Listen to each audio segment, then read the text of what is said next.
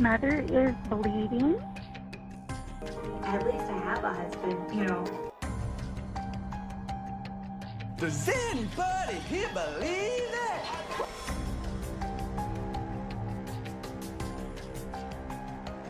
Does anybody here believe that?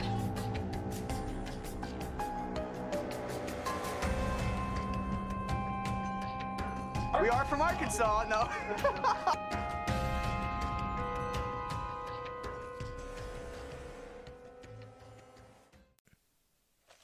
We are now on episode 25. That feels like a big number. It is a weird big number. 25. So this makes makes it the uh, Israel episode. This is a Dillard. This is the first Like the store, Dillard's. like, close. That's the only time um, I've ever heard Dillard. This is the first non-Duggar grandchild. This Okay. is Jill's oldest. Okay. So Israel. So she's Jill Dillard. yes.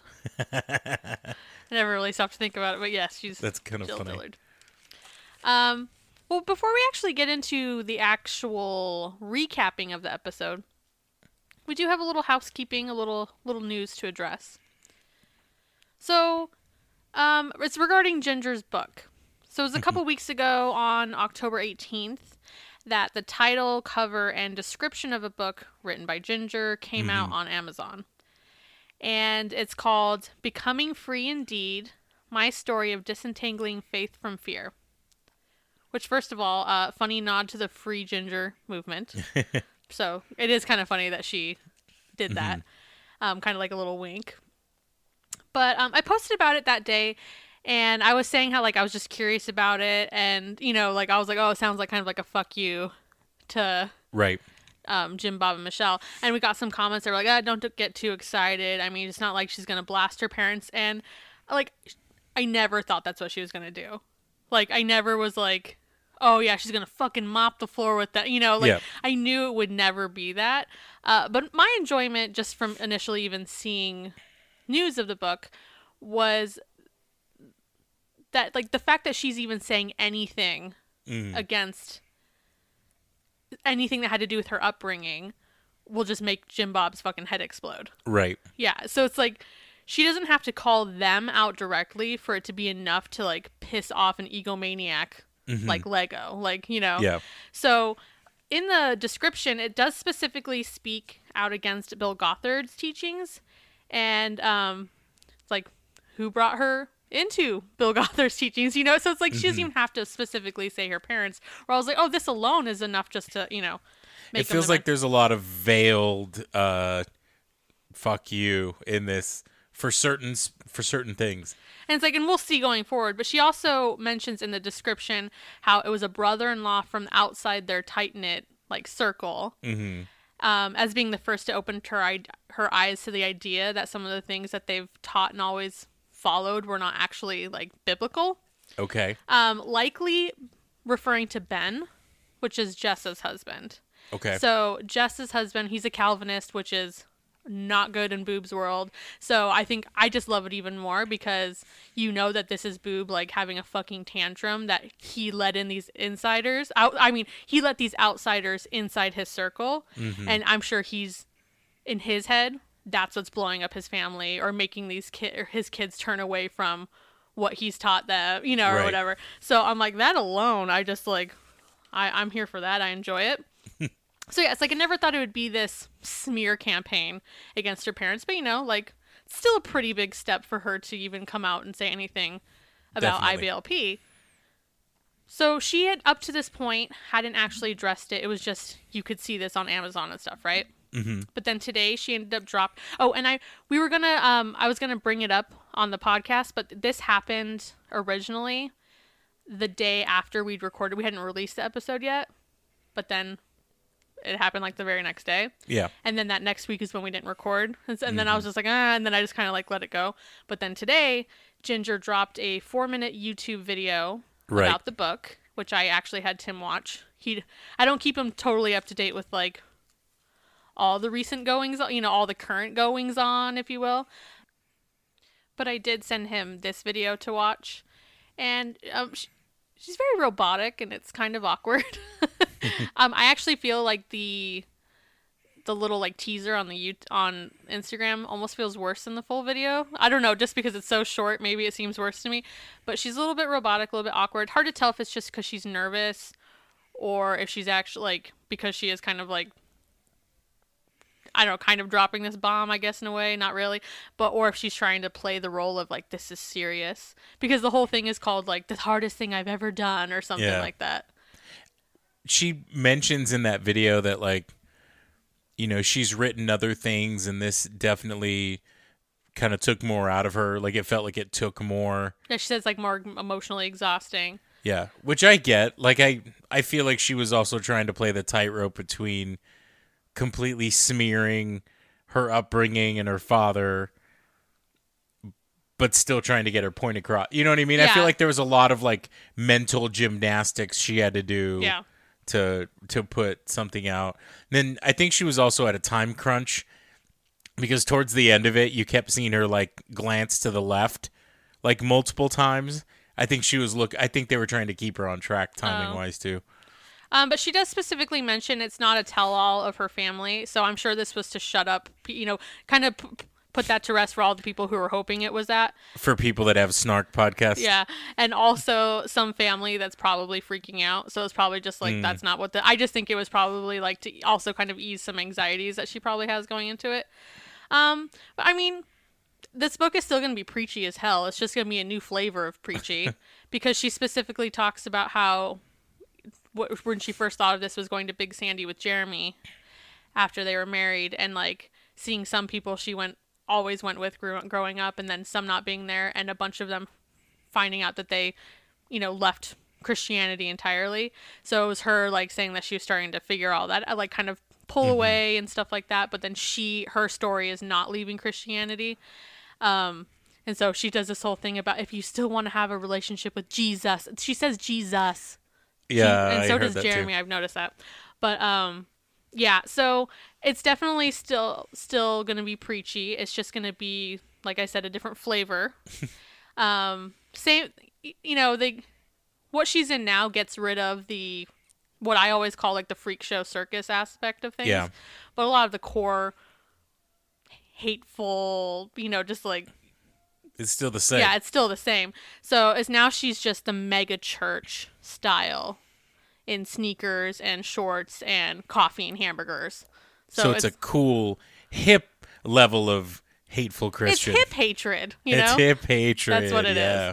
Um, hip bigots. Um, and also, just the final thing I just kind of want to mention is that the timing of it is interesting because this is releasing at the end of January in 2023, which uh, an IBLP documentary, a documentary that has been in the works for a while. Last we heard, I haven't heard any updates. They had said end of this year or early 2023. I'm thinking if we haven't heard anything right now, it's probably not coming out by the end of this year Right. but I think it's just really good timing for her because she can kind of get ahead of that to try to separate herself from IBLP even more. But also, the timing coincides with not only is great for her because not only separating herself from IBLP, but think of all the attention that documentary is going to get, Mm-hmm. which will drive attention Interest to in the subject into, matter. into it and then into her book, which is about like leaving it. She specifically talks about IBLP. Mm-hmm. And um, yeah, it'll just get her more money. And as we learned recently, like she is their main breadwinner. Yeah. And it's also going into the Christmas season. So with this idea of like exceptionalism, I feel like that would be a a good gift book of people that are in her like Joel Osteen. But it doesn't come out till January. oh, I thought it I came out January. right before Christmas. No, okay, January, Jan- end of January. Because I was gonna say if it's going into Christmas, it's brilliant because Yeah, it no, would be like come out till next all year. the people that are involved in that religion would be giving that book to each other to be like, you might like this story, you Yeah. know. No, she it- she came from this, but she found out that our way is the right way, you know. So yeah, she's just going to be selling Calvinism in it now, as opposed to what she's, what, what she was in.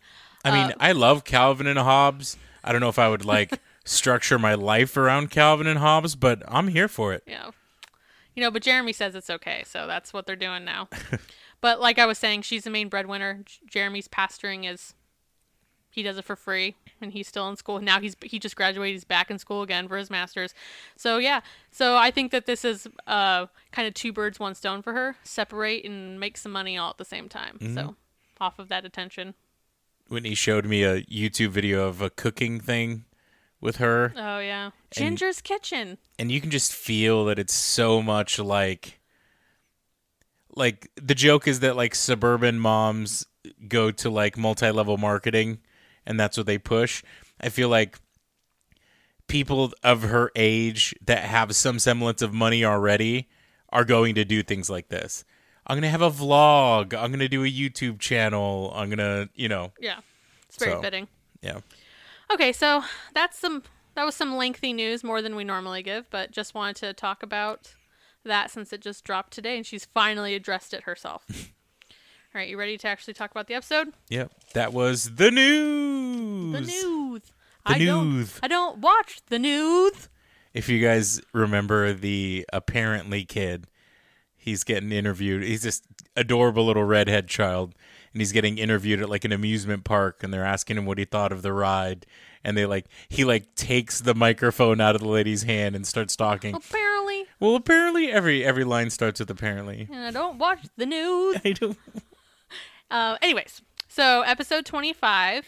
This one is Duggars on a Mission, and it also premiered February 17th, 2009. If you notice, like that was last week's date. This was in a time period when they were showing two episodes per night. Ooh. So, anyways, it starts with Pest talking about how it's their third day there. Oh, I mean, uh, spoiler if I didn't already. They're still in El Salvador. If we didn't figure that out from Duggars on a Mission. Yeah. So it's their third day there, and they're headed to another orphanage slash daycare. And this episode, I don't want to say it's pest heavy because he's not like a main character or anything. But just last episode, he and Anna were very much in the background, and this Yeah. th- he's just a little bit more prevalent this time. Not Anna; she's still background. Um, but yeah, j- pest is just around a little bit more, so it's ugh. Have to They're trying to see if they could get that spin off. um, so before they get to the orphanage, it flashes to Cinder Jana and Michelle back at home. And Jana says that it's actually been pretty easy, you know, handling all the kids. And Michelle says, These little guys have been good helpers. so it's not been terrible for them, I guess. I like how Jana said, "Mom and I have been doing things." I'm like, "Oh, honey, Oh, yeah. you've been doing it yourself." Yep. So now they're at the orphanage, and we get a little bit more clarification on this because earlier it was called both an orphanage and a daycare.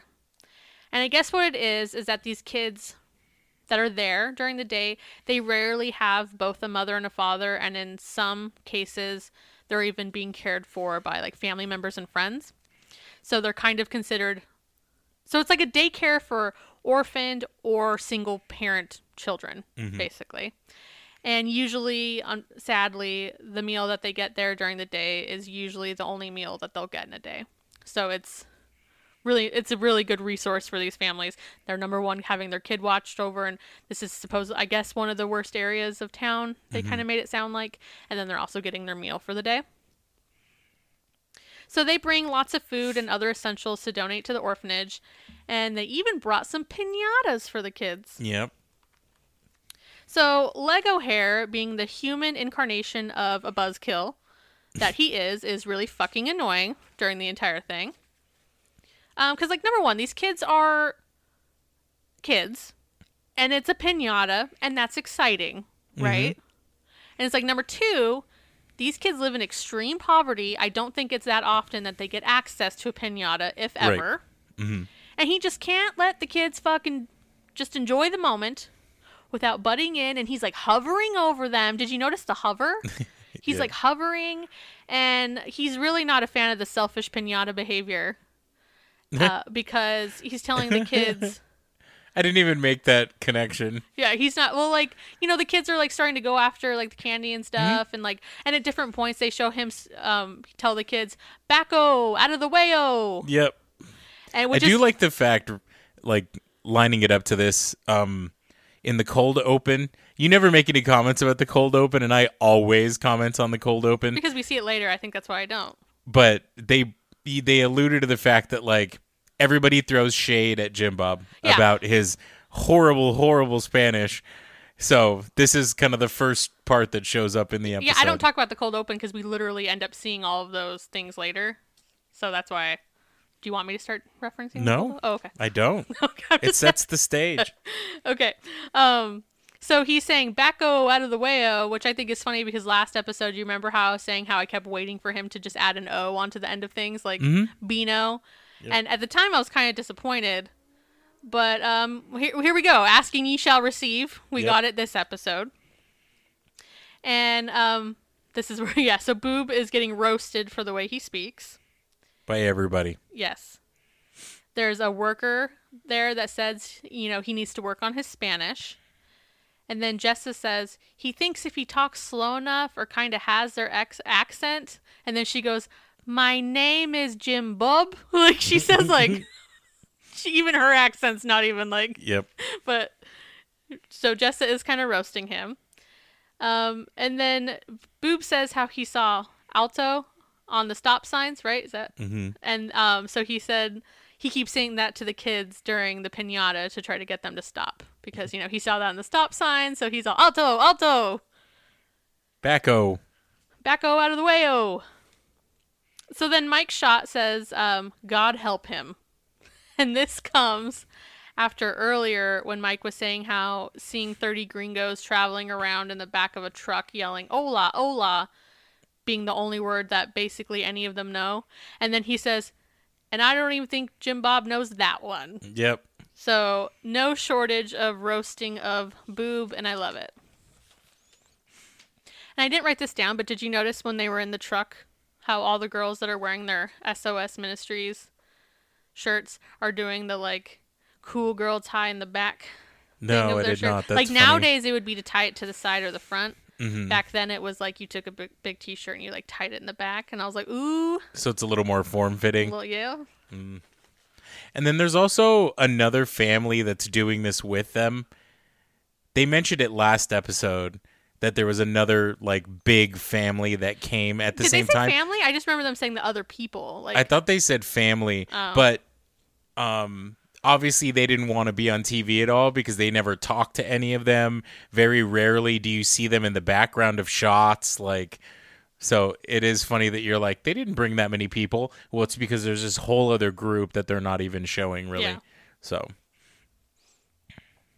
So, next scene, they're headed to visit another family in a very remote area. So, of course, the girls, they grab their flips and they hit the dirty trails once again. Gotta hit those dirt trails and those sandals. yep. So, this particular family that they're going to see, the SOS Ministries, have bought them items for their home previously. And so it's just like chairs and bowls and some other like supplies and stuff. And they end up just kind of like showing off that that this guy, like the father, has an audible Bible device. Mm-hmm. Um, because they previously mentioned that the father is illiterate and wants to get an education for his daughters. Mm-hmm. And they don't specifically say that they gave him the device, but if they gave them bowls and chairs, I doubt, doubt these people were getting like Bible recordings on their own. Of course. So this is definitely like the insert the Christianity part Yeah. of like the here, listen to this Bible. Yeah. Every once in a while, the show in like the bottom left has the little like um, pop up that gives you some sort of fact Yeah. about kind of like things that are going on. And the thing that popped up in this one was that it was right after the uh, ministries guy said that the average family uses like sixty dollars a month at the most for all the stuff that they have. Yeah. And then a thing popped up that said the It, average. that was for the whole orphanage. That's what it was. Maybe it was. for the- yeah, It was that's for what it was. feeding all those kids at that orphanage. That's what it was. And one of the pop ups said the average family uses $60 for gym membership every month. And I thought that was wild because looking back to like me growing up, I didn't know anybody that had a gym membership. So, it was, this is 2008. but still, like, no, I knew nobody. I mean, neither did I, but I guess I thought I was. I don't know. Yeah. Maybe we just weren't yuppie enough. I guess. Like, because it's not like my family or anybody that we knew was working out at home. Yeah. You know, so I just thought that was it was random. So now it's their fourth day, and they're getting ready to throw a Christmas party. And they're in a village that eight years prior, um, they suffered a huge loss from an earthquake, where 99 out of 100 of the homes in the village were completely destroyed. It's a lot. Um, Boob's gonna boob, and he's trying to introduce himself to people in his like Gimblish, because I don't even know what you want to call it. Because it's not Spanglish, it's not even English. Like it's No. just like. So he's speaking Gimblish. How do you fail in both languages? Right. And Mike roasts him yet again, saying, "We're still working on this, dear friend, Spanish. We're trying. We've we've improved from Bacco." so it was pretty funny. I do like the thing. I'm I like the fact that they're roasting him, but then I'm also like, how many times have you done this? Because he talks about how they've done this for a long time. Yeah, That they come down here and this do their this. third year. So at no point in those three years could you learn two damn words in the language. No, Jim Boob can't be bothered. I guarantee you he would complain about immigrants oh, not learning English. percent- so a fucking thousand percent, yeah. But you know, the rules don't apply when you're coming down to save the poor souls and motivate them. Remember, motivate the poor people. Um, let's see. Okay, so next they're shown calling baby Cannon back at home, and he's telling her where they're at, and she says, like he's just saying like they're at whatever Esperanza, like whatever it is. I don't remember the name of it exactly. And she goes, "You've learned Spanish." yes, he's completely fluent in Spanish. he says Esperanza or whatever it is, and she's like, "You learned." He doesn't Span-" even say it right. Like he, because the family's like around him when he's on the cell phone, and he was like, "We're uh, where are we?" And he like mumbles through the word, and like two of the older kids look at him and are like, "No, it's like they're literally, come on." Yep. Oh, that man. But uh, when they hear Michelle say that, they're all like laughing and whatever. He tells them that they're planning for 260 kids to show up at the party that day, and they even talk about the weather a little bit, which I'm just going to grace you guys with. Apparently, it's 85 degrees in El Salvador, but in the 40s back in Arkansas. Yeah. And Michelle says it's so windy it even blew over the entire nativity scene. Ugh. Disaster at the Tater Tot Mansion. Yep. What can they do without the men there, to, the men folk, to pick the nativity That's back true. up? okay, so now we're just watching them prepare for the party. They're assembling gift bags and they're pumping up soccer balls and all that stuff. Then the party begins and they end up having crafts for the kids and even a trampoline. And I will like the kids look like they are having a lot of fun, so it is nice Yeah. to see. Like they look like they're really, really enjoying themselves. I want to point out one thing in this scene. Go for it. I think the fact that Pest was this close to a bunch of orphanages is terrifying. Um, but he did learn a Spanish phrase that I guarantee you Pest. or- Back out of the way. oh. No, it wasn't Bacco out of the wayo. It wasn't Grande bag of beans, big old bag. It was uh it was kind of like God bless you in Spanish. Dios Oh, te I didn't catch bendiga. I as they were starting to hand certain things out, um, he says it to a kid, and I was like, "E- "Come on, when Pest can learn three words in Spanish, come on, Lego hair." Pest was saying Feliz Navidad as he handed out, handed out all the bags. So Pest can learn five words in Spanish. The police mommy dog. Police, mommy, dog. Yep. um, oh, we, there was a kid that we knew that saying it like that. Anyways, so yeah, I didn't catch that he did that. So he, but he, so that what's the phrase again? God bless, Dios te bendiga. which means what? Say it again. kind of like God bless you or God protect you. So that's the only thing he, he he won't learn actual things to them, but he's like, oh well, if I can say God, I got to like, throw God in there somewhere. Yeah. That seems typical. So they're also taking photos of the children and their families for them to be able to take home, which is nice. Like they're taking a picture and they're Yeah. putting in like one of those like little cardboard kind of like sleeve frames type things. Mm-hmm. And which is nice because it's something that I'm sure they n- don't normally get to have. Mm-hmm. And they even said that because this is their third year, like Josh was saying this, ugh, but he was saying that just as they've come back year after year, when they go and visit some of the families, they like they see it displayed in their house because it's like the only picture that they have. Yeah. Um, and then they end up presenting the gifts to the kids by calling them up by their name to receive their gifts. And um, the episode ends with Jim Bob saying, I love the people in El Salvador. They are so precious. They have such tender hearts. But he also says, I mean, which number one to me, that doesn't feel very genuine. I just don't like when people are just like, I just love, like, I feel like when it's that general, I mean, could someone say it can, I don't know, it just doesn't feel that sincere, is all I'm getting at. Like, does it feel sincere to you?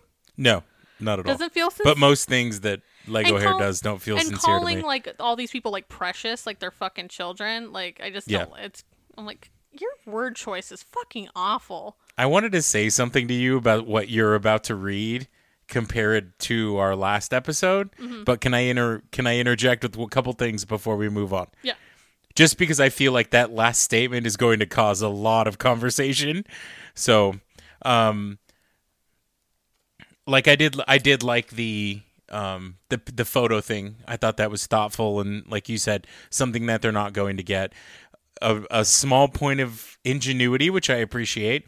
Um, they bought a bunch of soccer balls to take to the kids, knowing that they like playing soccer, but they couldn't figure out how to get them there without having this giant, massive stuff. So what they did was they bought a pump and they deflated all of the soccer balls so then they nested into each other and it took up less space. I thought that was pretty ingenious. I'll give them that. pumping them up um, for the party again. Yeah. That's correct. So I thought that was Yeah. cool that they were like, okay, we're gonna, fi- you know, I'll give credit where credit is due.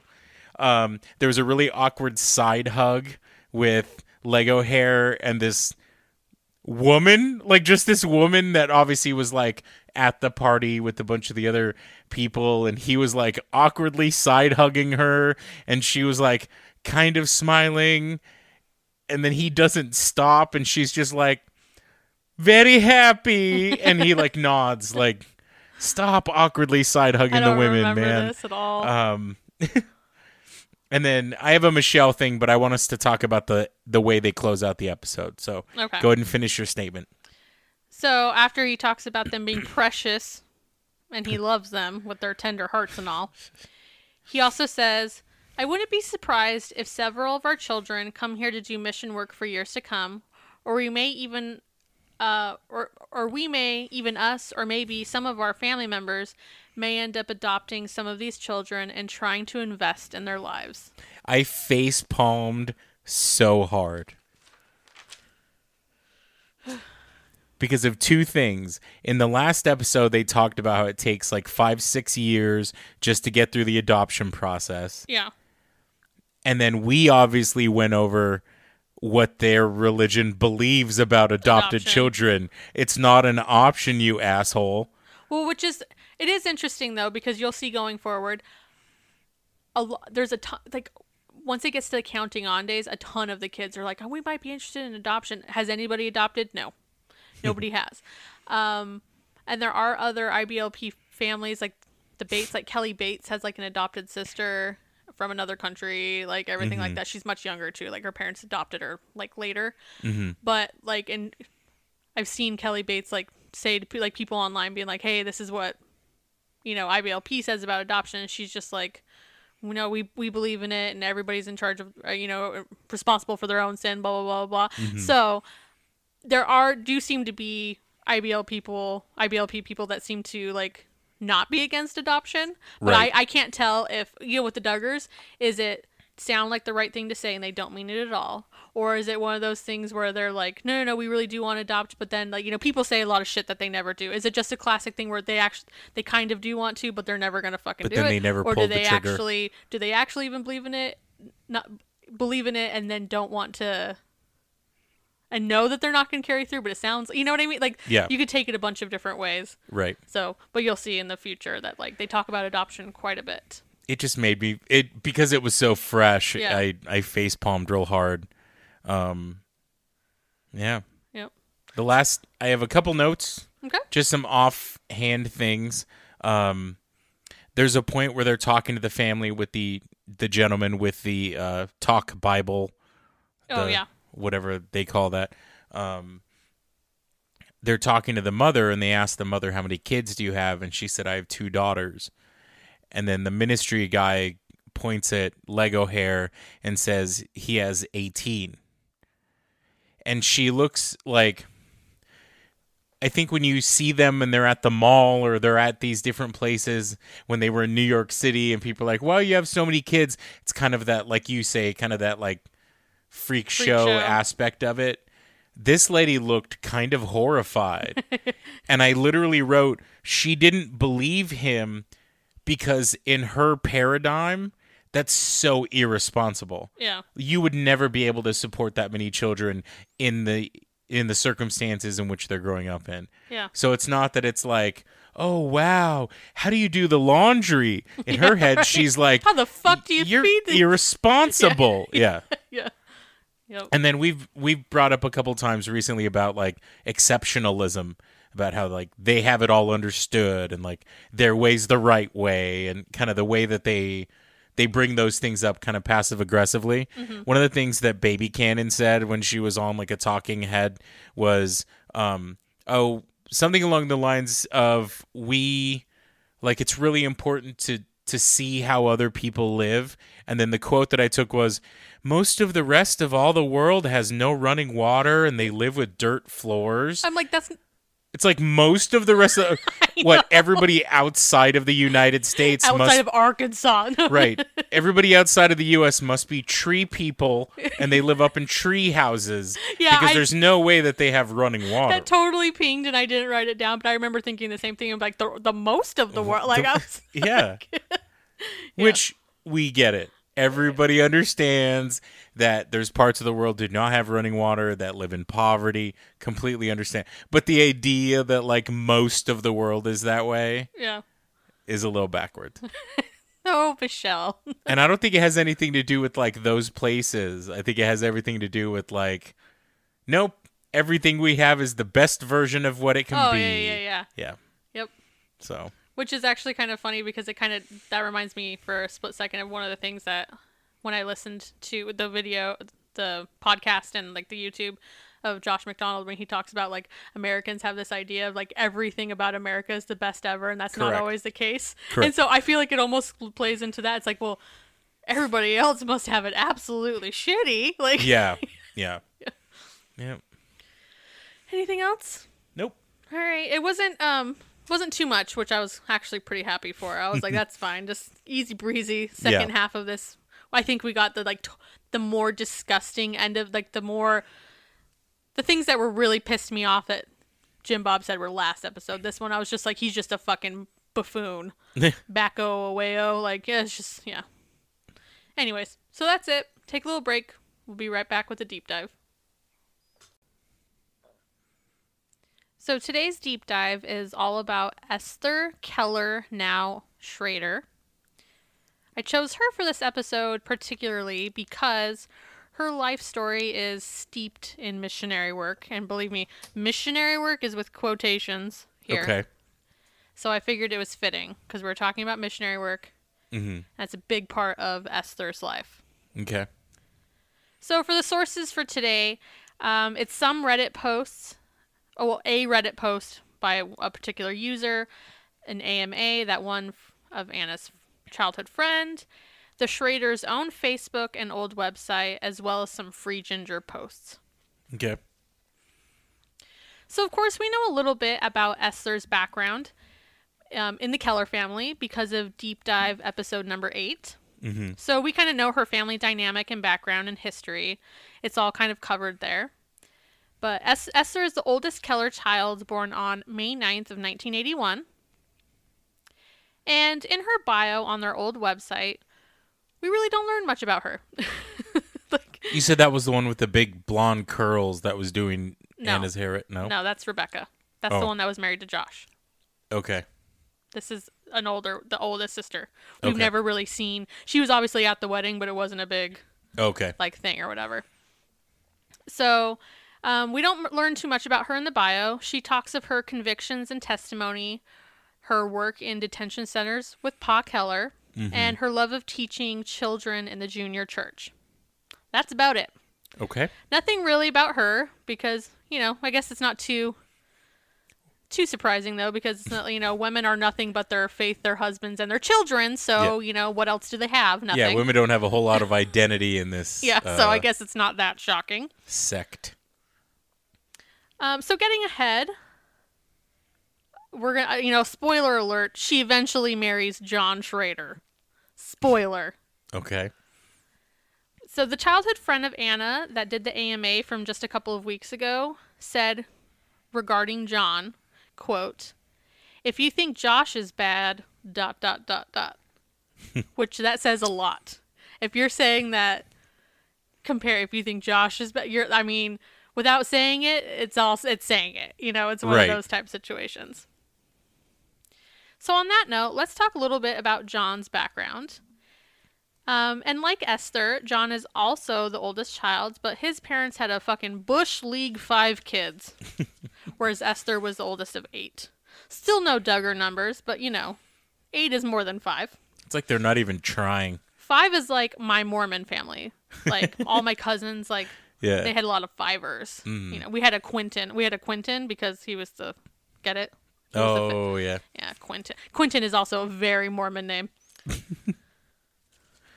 okay, so John was born June 29th, 1977, and John's father, Rick, was and is a Baptist pastor who planted, as they their their vernacular, their wording, Okay. um, planted a church in Katy, Texas. you gotta so- water it. You gotta till the land. Yep. Mhm, Make sure your seeds are correct. Um, put shit on it. Yep. There you Mhm, go. Fill it with shit. Yep, Mhm. yep, sounds about right. So he talks of becoming. So this is John now. He talks about becoming saved at the young age of five, and he actually tells the story of how, like, you know, he knew he wanted to before that. I'm like, who the fuck knows before like five? Like, it's just so ridiculous. It's so fucking preposterous. Like, I think the whole like getting baptized at eight in the Mormon church is in fucking insanity, and I could go on about that for forever. And then I came from a Catholic family, so she's like baptizing infants is in- so weird to me. insanity to me. Like, Yeah. oh, that, that they've done so much. Um, so, but he talks about how he'd previously wanted to be baptized, but his dad was just like, no, you need to make sure you're sure. To a fucking like what four year old? Like this is it's crazy.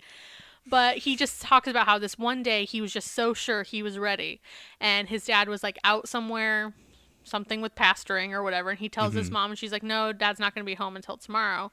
So he talks about being afraid to go to sleep for fear of being condemned to hell if he died overnight.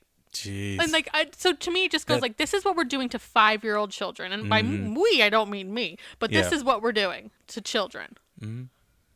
So, And I- you've specifically brought up, like in your upbringing, that you remember moments of like great anxiety and like emotional anguish as a kid yeah, caused by your religious upbringing. yeah. You know. And so it's like to hear things like that, I'm just like, what, what a thing to be thinking of in kindergarten, you know?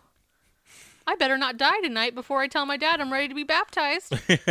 so, anyways, I think this is probably the one time in this entire thing that I have some sympathy for John Schrader. Mm-hmm. Kind of ends after he's five. So then he became the church pianist at a very young age, and he went on to serve at several like mission trips and things like that. And as he gets older, he ends up getting his master's degree in biblical studies in 2001, which is just what we need. You know, mm-hmm. more people getting those, you know, theological degrees. yep. We need more of that. He then says, quote, Shortly after I graduated, the Lord brought me my wife. So let's talk about how the Lord brought him his Oh, wife. God. So a year ago, a Reddit Reddit user posted about how John and Esther met.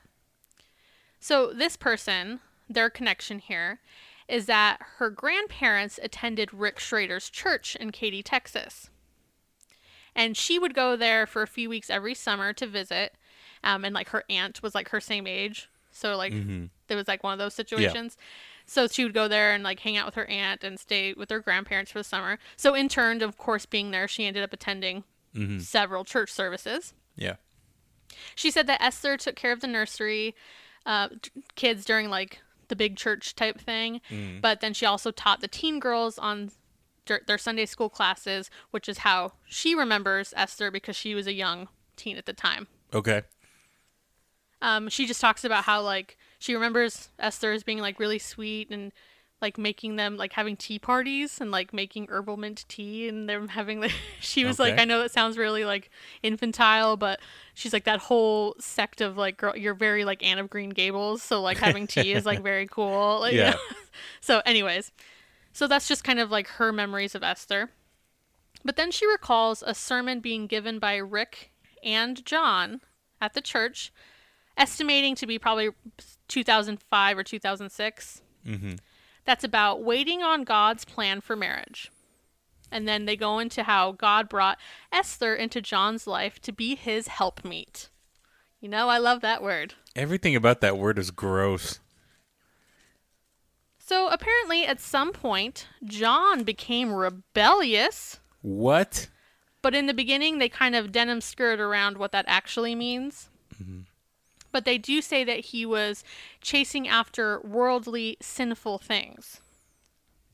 But the one thing that they do specify that he did was are you ready for it? It's a good thing I'm sitting down. John was dating girls. Not courting, he was dating. So should we just like electric chair him now or Probably would have turned out better for Esther. so those if if that's not the only thing, I'm curious what the other things are. But the way they are, that probably is it. Who knows? Like I have Oh, no yeah. idea. I mean, it could be worse. He could be a fucking pest and be doing who knows. Mm-hmm. But that's the only part that they got like super specific about. well, So suddenly, I guess John decided that he wasn't about this rebellious life anymore, and he turned back to God. He realized he didn't actually like any of these girls and only wanted one thing from them. Which there's sex. well, it's actually really funny because the person who wrote this says, and here's the part where 14 year old me nodded my head like I knew what they were talking about when I had no idea what they were talking about. and she just- it was just like, mm hmm. She's like, "Oh, you got to Yeah. hate you hate to see it. You know, you just hate to see it." And so I just thought that was a really funny addition there. I was like, yep, where you're like, mm, yeah, one thing. Mm. Um, anyways, so he knew that he only wanted the one thing from them, the sex. and but he said that all the girls were nice, but just not godly enough. Oh. They didn't have big white beards and sandals or what? So he felt like God was telling him to settle down. So he did what you do, you know. What everyone does, he asked your father to find you a wife. Well, yeah, Typical, right? Because I know that's what I would do. I want my dad's taste in women. right. And that's no shade to like my mother and them being a couple. That's just me saying like No, I'm good. I, I think I'll want my find my own thing. I think I'll find my own, yeah. yeah.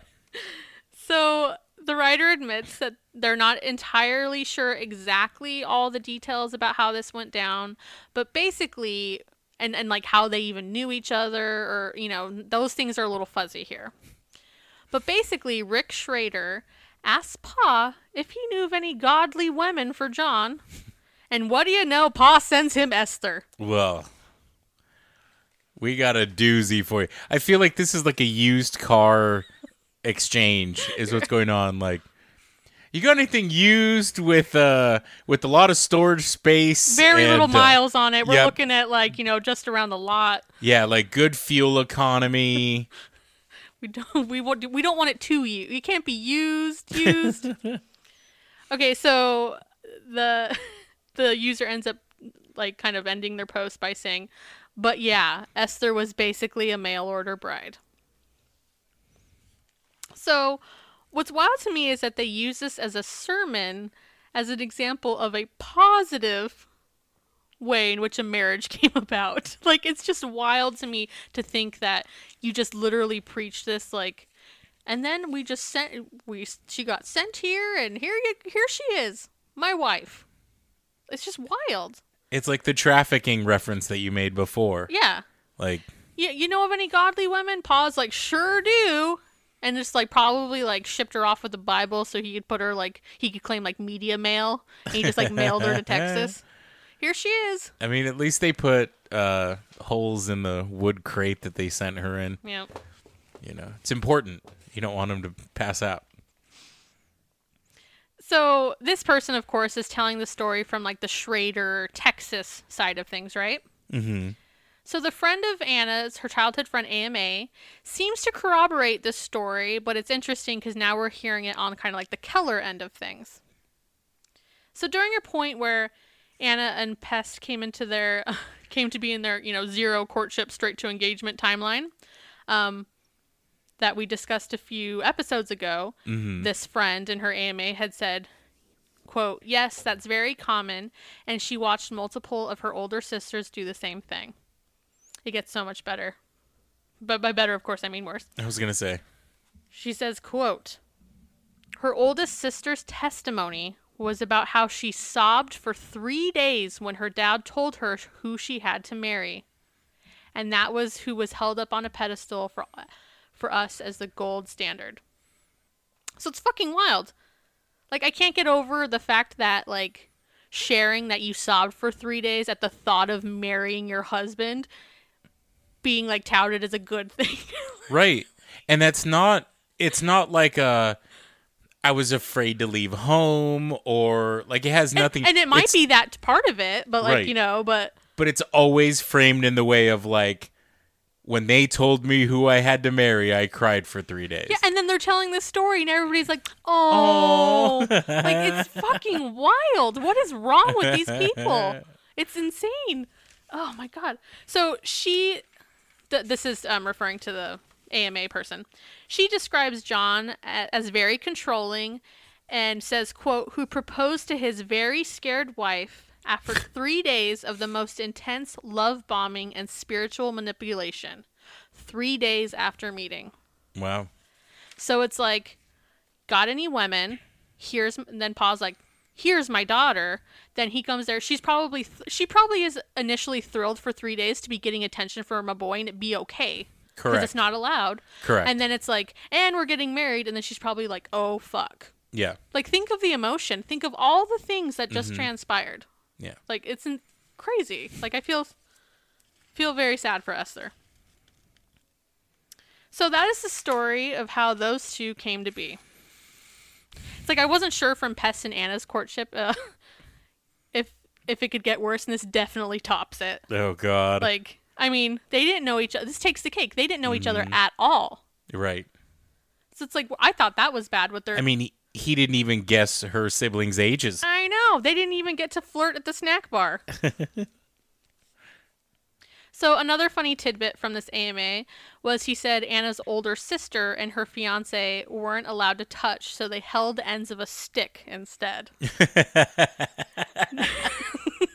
now, she didn't say Esther um. specifically, at least at the point where I took the screenshot because I read this forever, like, a, you know, a while ago and was keeping stuff for future deep dives. If she went back and clarified later. But, anyways, not really that import, import, important, but I do think it is referring to Esther specifically. Um, I, just I just don't get the vibe that that's like Rebecca and Josh's thing. I just don't get that vibe, even before you know Rebecca left IBLP and stuff. But the reason uh, it definitely tracks being John and Esther is because their engagement photo is them holding their hands up almost like mime style with a Bible between their hands so that they're not touching. so I totally think it's her. Hang so on. Chinese finger trap would have been okay. yeah. Um, let me see. I'm going to text you the picture. Hang on. Hang on. Hang on. Oh god. I want you to see. I you just got to see this. It's just funny that idea of like it it feels like the stereotype of like siblings playing and then them being like don't touch your sister and then it's the I'm, not, not touching, touching you, I'm not I'm not touching touching you. you." Yeah. Okay, so did you? Oh my. Oh my. I know. That is I know it's something, isn't it? that is something. So this is definitely going in visuals, Oh man. Um but this is not. This is not the most hilarious part. You ready for the best part? oh honey. So they they couldn't hold hands. However, she was allowed to give him a head massage because technically hair is dead. Number one, the mental gymnastics of it all with their loopholes. And number two, can you imagine the chub he probably got from her rubbing her her hands through his hair? I've been asking Whitney to give me a head massage for months. You know, if we're really gonna get down to it, what do you think is more sensual? Their their word. They use the word Holding sensual. hands. Holding hands or running like running your hands through their hair. What do you think is more likely to give a guy like a chub? Um, you guessing my age? okay, never mind.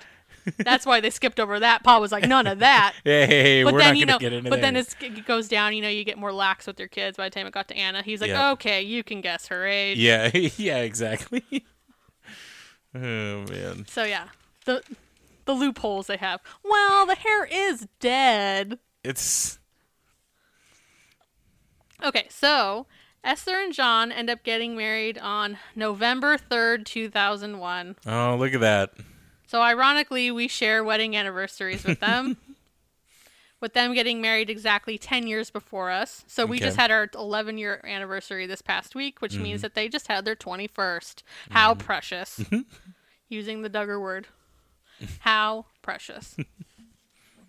so now let's talk about their life after they got married. Apparently, as soon as they got married, they both knew that they wanted to do mission work, but, quote, knew that it had to be the Lord calling us and not just our desires. So instead, at first, he served as his father's associate pastor for five years at that church in Katy, Texas, which perfectly aligns with that timeline of that first Reddit post. She's saying it's 2005, 2006. That's towards the tail end of him being the associate pastor there. Mm-hmm. Then they end up moving all the way to Washington State, where he spent a year and a half as a pastor before they end up moving to Oregon. Then they end up in Oregon for four years, again pastoring, and it's during this time that he hears about Zambia and he becomes fixated on it. So he tells Es- Esther about this, and apparently she prays, and I guess she gets confirmation from God as well that it's the right move for them. So in March of 2012, they go to Zambia on a survey trip using the money that they were going to use for their 10 year anniversary trip on an Alaskan cruise. But you know, Zambia, that's good. That's fine. Same thing. Mhm.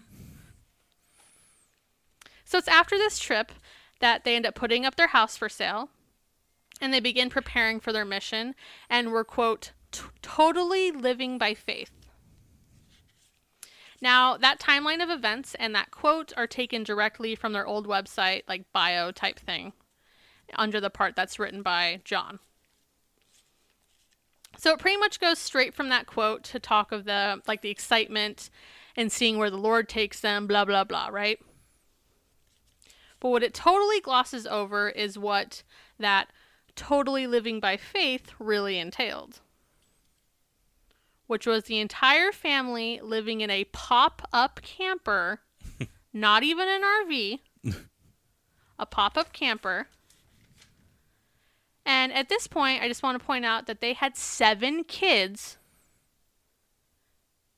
By that point, it's insanity. Jeez, man. And on Facebook, John even wrote one time, quote, Thankfully, the children are all small, so all nine of us have a place to sleep. Shoving a family of nine in a tent on wheels is irresponsible. mm-hmm. And it's, you know, if it wasn't so fucking god awful, it would be comical that he writes each kid having a place to sleep like it's like a bonus Right. and not a necessity. Mm-hmm. If it wasn't so bad, it'd be funny. Yep. So, of course, during this time of living in a tent on fucking wheels, John is being roasted on the internet. From what everyone can tell, he never seems to hold down a job for very long. And like right before this whole like survey trip, it seemed like he had lost another job working at a car dealership as a salesman. And um, he ends up seemingly confirming this that he all the different jobs he has when he seems to become aware that all of all of this heat that he's getting online and he begins popping up on various boards and forums and starting to respond to the criticism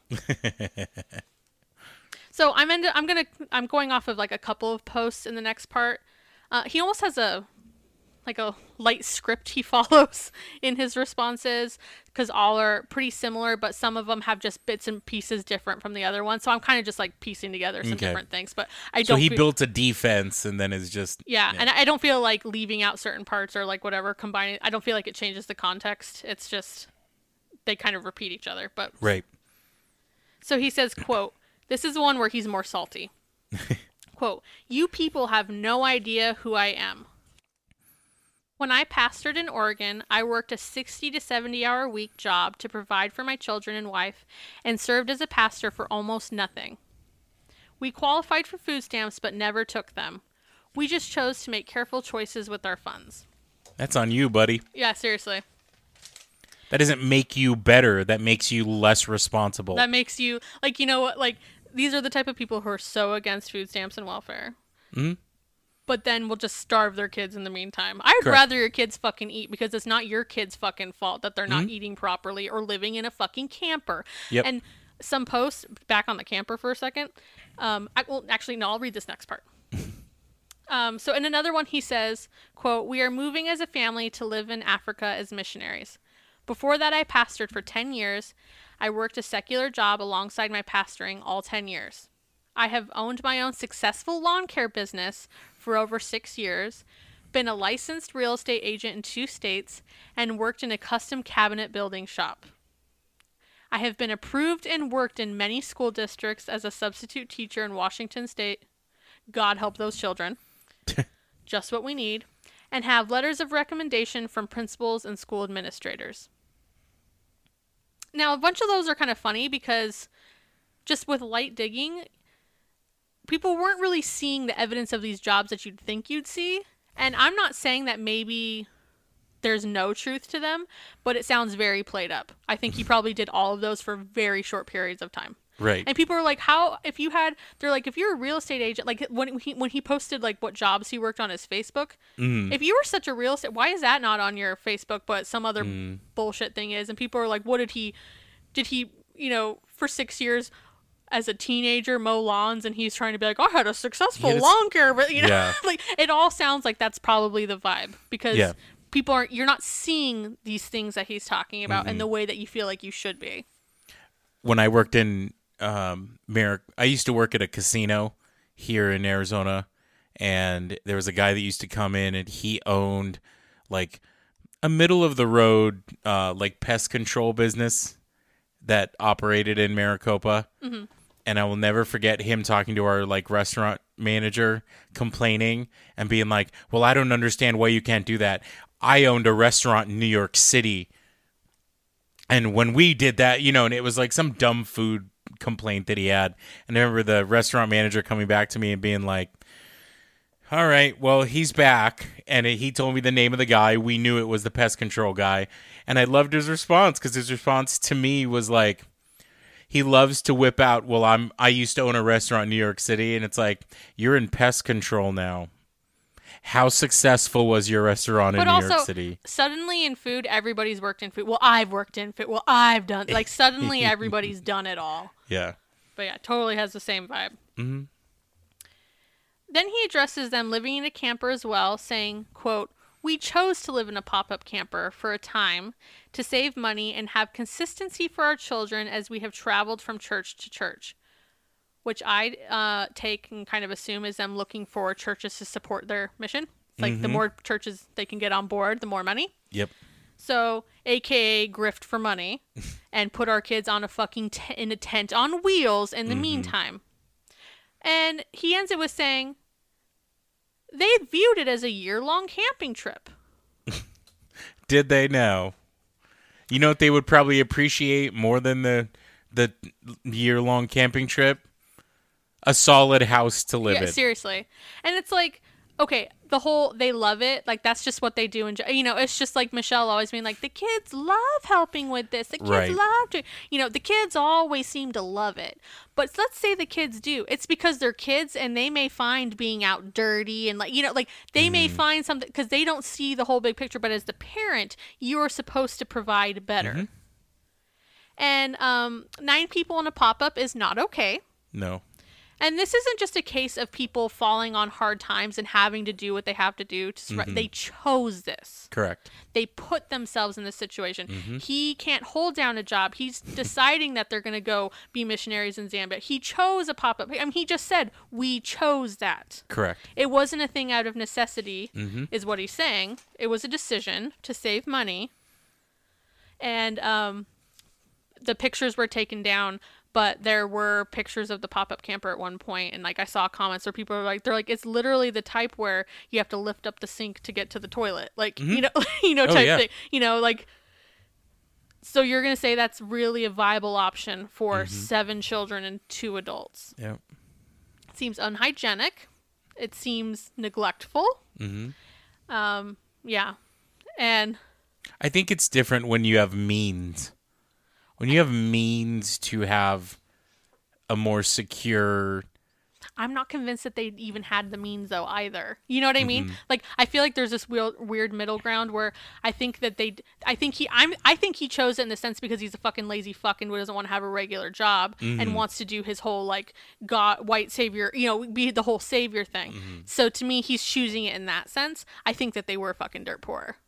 But that's what I'm saying. Like, if he would have just stayed with the job for a while, or if he indeed was a real estate agent, whatever it was, like, like you had the capacity to provide a better living situation for your family, and you weren't doing it because you think you think he's lazy, And, which and, and you want to do your thing. right. You want to do you, Yeah.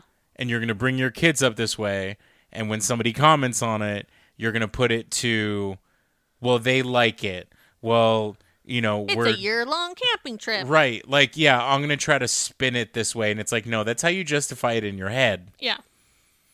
but i guarantee you once again you know what there's jokes in this manner but it's like you know what uh feels better than than being a missionary and living in a year long camping trip a bed to sleep in Yeah. like yeah Yep.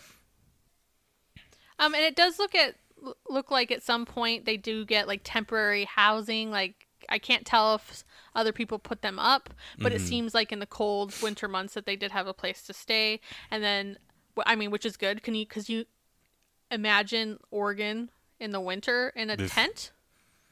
Yeah. So seems like they got put up somewhere and then they ended up before actually leaving to Zambia being back in Texas. So then I think they had a place to stay there again. Mm-hmm. But still, along this way, there was these long bouts of time where you had all your children in a camper, and if if they oh, and so they just had a van that apparently his parents bought for them. okay He totaled the van because he fell asleep at the wheel. Thank God he didn't have his children in it, or wasn't Mm-hmm. like you know carrying the family house at the same at the time.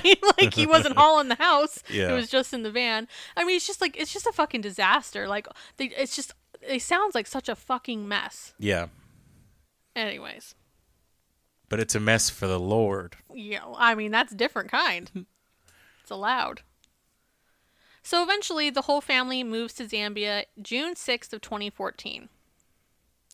So the family actually seems to have a much more stable living situation over there in Africa. Go figure, because now their lifestyle is not dependent on John actually providing for the family. they are now completely supported by the donations of others. So for them, that's good because Right. they have better odds than him taking care of them. And I didn't even like write it down or whatever, but at one point he got on something. He was like, "I'm j- basically it was just like a whole wow wow. I'm misunderstood the way you guys have presented me online. I wouldn't like me either. Like you know, like this whole thing." But anyway, so they they have a much better like they have a they have a home that's not uh, they don't have to lift up the sink to go to the bathroom. They're you know m- overall much better.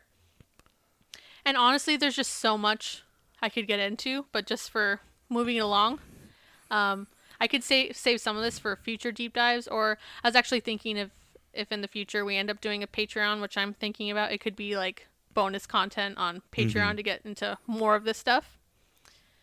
But out of all the things I was trimming out of this saga, I did decide I need to include some of what happened in 2017.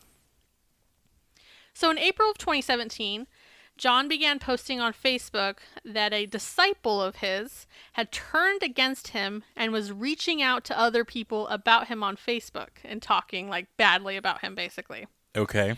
And John was asking people of Facebook to let him know if they were being contacted by this guy. Okay. Then in August of 2017, John starts posting a series of vague, like, woe is me, you know, posts, but like Christian style. So I cut a bunch of the stuff, but it's like, you know, it's like the girl that's like going through a breakup and then she starts like posting quotes. Song lyrics. Yeah, Yeah. like shit like that. So he's pulling that, but it's like, God, you know, God shit. It's like, you know what I mean? Like it. It's just, it's the total same vibe of like, what's wrong, John? Oh, I don't, I just don't want to talk about it. Like it's, Yeah. it's definitely that. But uh, I'm gonna read you some of the best ones that aren't just, you know, quotes and lyrics. oh God. Well, today the situation got much worse. I can honestly say that this has been the worst two days in our, our entire time in Zambia. Esther and I have cried until there seem to be no more tears over what God is revealing in some. I can. Uh, who is that? My Chemical Romance. What would uh what's what would be like a good biblical band name? What is that? Uh, some DC talk there. But that's the rock beat. That's not allowed. That's true. Damn. Got nothing. so he also claims that he and Esther and along with some other church members are being threatened. Oh my. So then, several members of the church end up posting about John on their fa- Facebook page. I love the f- I love some biblical mess, some biblical Facebook mess. Like, give it to me. So yeah, they're just getting messy, and then now they're talking about John on their Facebooks, and I'm just gonna give you a few. Okay. First one quote. God is truly revealing a lot about the. You know how earlier I said I say missionary with quotations around it? Mm-hmm. This time there literally is quotation marks around it Oh damn. Okay. written by the guy. God is truly revealing a lot about the missionary that led me to Christ regarding his fire red desperation to succeed in ministry that hinders him from being effective. Now, my good friends that he has been brainwashing to support him even when he was wrong have finally seen how deceitful, manipulating, and dishonest he is. oh damn. Okay. He, uh, and now I'm just pulling some key things out of various posts. Another one said that he is, quote, so drunk with pride. Ooh. Drunk? And pride? oh my. For any of my uh, Rick and Morty fellow Rick and Morty fans, every time Whitney throws down some of this hot tr- like biblical trash talk, I Some kinda, of that herbal tea that Esther was serving up that one girl. Right, exactly. I, every once in a while from the back, I just want to go, God damn! Shout out my Rick and Morty fans. Um, so drunk, so drunk with pride, and another person said he was quote narcissistic fraud with an overinflated god complex. Damn. So this is pretty fucking spicy coming from like church people, right? you know. So this last one I'll give is my favorite. Oh my god. Are we in the middle of like a biblical rap battle right now? I don't know. It's good though. It infuriates me that someone can just waltz into our backyard, arrogantly declare how they want us to live, and we blindly comply, even if it means going against fundamental principles of who we are as a nation. Which pretty much sums up my feelings on missionary, Missionary work. as a I'm whole. s- I kept thinking that exact same thing. And you know, I have purposely avoided going on a rant about missionary work in general because that would take me so off track and we would never mm-hmm. get back on. We will have opportunities. There's more mission episode. Like, we can talk about this another time. but I just wanted to include that because I was like, damn, Yeah. that that's like a whole thing right there about missionary work. There's, waltzing th- into our backyard and telling us how to live. There is some mustard Yeah. on that. Um, yeah, so we'll have we'll be able to talk about that in the future. so like I said, there's so much more we can talk about in the future, but I really wanted to focus on for this episode how John and Esther got married and how they came into missionary work as well as focus on like a little glimpse into his personality. So I feel like we're kind of getting a feel for who he is as a person, right? Little can't doesn't seem to be able to take the not being able to hold a job kind of feels like he doesn't handle authority well. He wants to do his own thing all the time. He has an ego. Like you kind of get this Yeah. feel for how he is. Which leads me to a funny final story. Uh, it's not just the people of Zambia and the internet, apparently, that can't fucking stomach John. it is also Esther's sister, Rebecca. Ooh, the problem. So, Rebecca is the ringlet, the one you were talking about earlier, the blonde hair. She's the one that was married to Josh. Mm-hmm. But on a Facebook post where John was ranting about John Calvin, which, of course, is got Calvin, you know, which how Calvin From Calvin and Hobbes. Yes, exactly. Um, Rebecca, com- so he was just like he he. I've seen it a couple times. Like I was scouring his Facebook for this whole thing, right? And he like rails against this guy several times. So he's like hot to trot on this whole thing. but Rebecca commented, "quote Oh, John," which is already a great beginning. Because it's so min- it's so minimizing. I just Like it's so patronizing like when, when I read like, that first, I was like, "Here we go." yeah, oh man. Oh, John, you're so blinded from anything but what in your mind is truth, and now unfriended by me. I still love you, though, and always will. Just don't want to read all your posts every morning. That that ah. encompasses s- a, some family Yeah. on social media with me, where it's that same thing where it's like, I feel exactly that same way. Which a couple things here. I think I'm a big Rebecca fan. I really do. Like she was like the one that like when people were saying stuff to comp putting like on Anna's post like will help you or you need this or whatever like she was liking all the posts mm. like that. Um like you know she left IBL even when she and Josh were still married they had left IBLP together.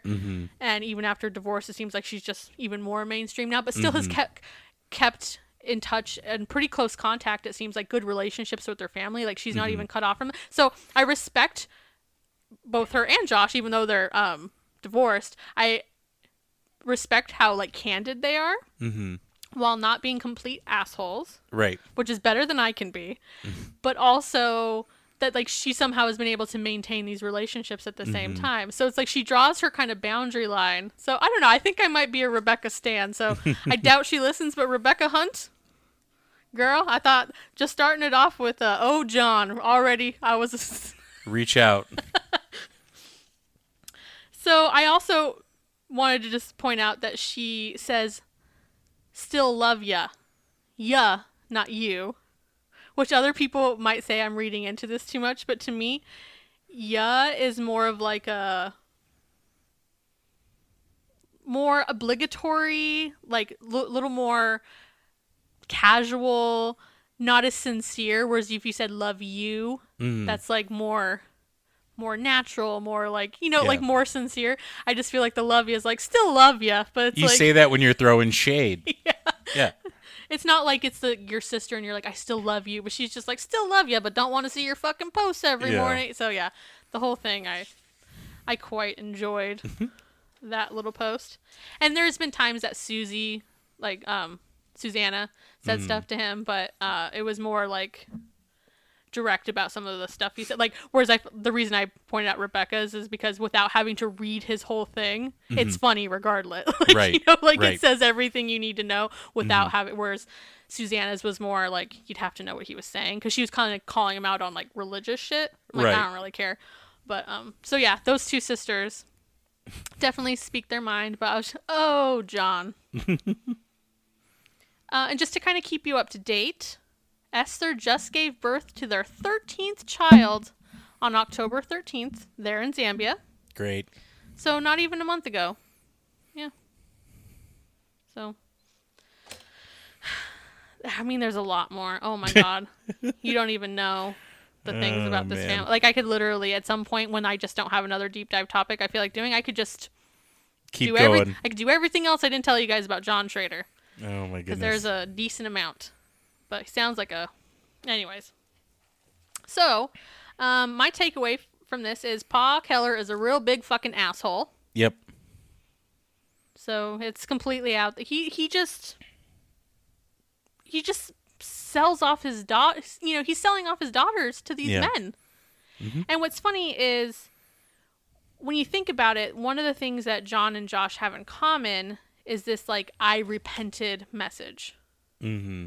So like with John, it was like, oh, he was doing these sinful, you know, he rebelled and he was being sinful. He and was with Josh- dating girls. and with Josh, it was just like, you know, I'd had a hard time being blah blah blah, you know, like whatever. But Mm. it's it's like Pa Keller loves this like redemption arc. Redemption story. He loves. It's like I feel he's got a fucking hard on Mm-hmm. for for these guys, and it's like he throws his daughters at them as if he thinks that's going to make them a better husband or something. Like, Yeah. oh, they went through this, and they. I think he thinks like the admitting it is just like, oh, look at that, Yeah. so commendable Yeah. and then he just like lets them loose on his daughters. Yeah. Well, I can I can only speak when like I'll give you an example um that's more about me than about this person.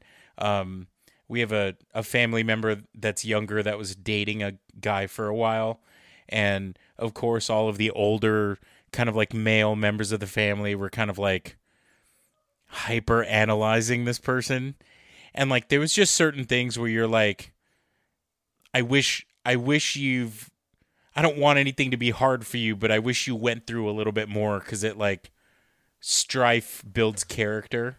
Mhm. But if you're a trash human being, care going through that strife doesn't mean anything. You're still a trash, Trash, human yeah. being.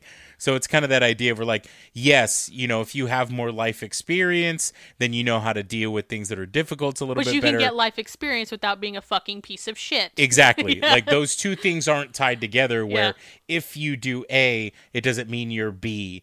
Like you can go through that and still be a bad human being. Yeah. And yeah, what has he got with this whole redemption thing? It's Yeah. it's fucking weird. You love everyone loves an underdog story. Here, have my daughter. Here, oh, you exactly. struggled? Have my daughter.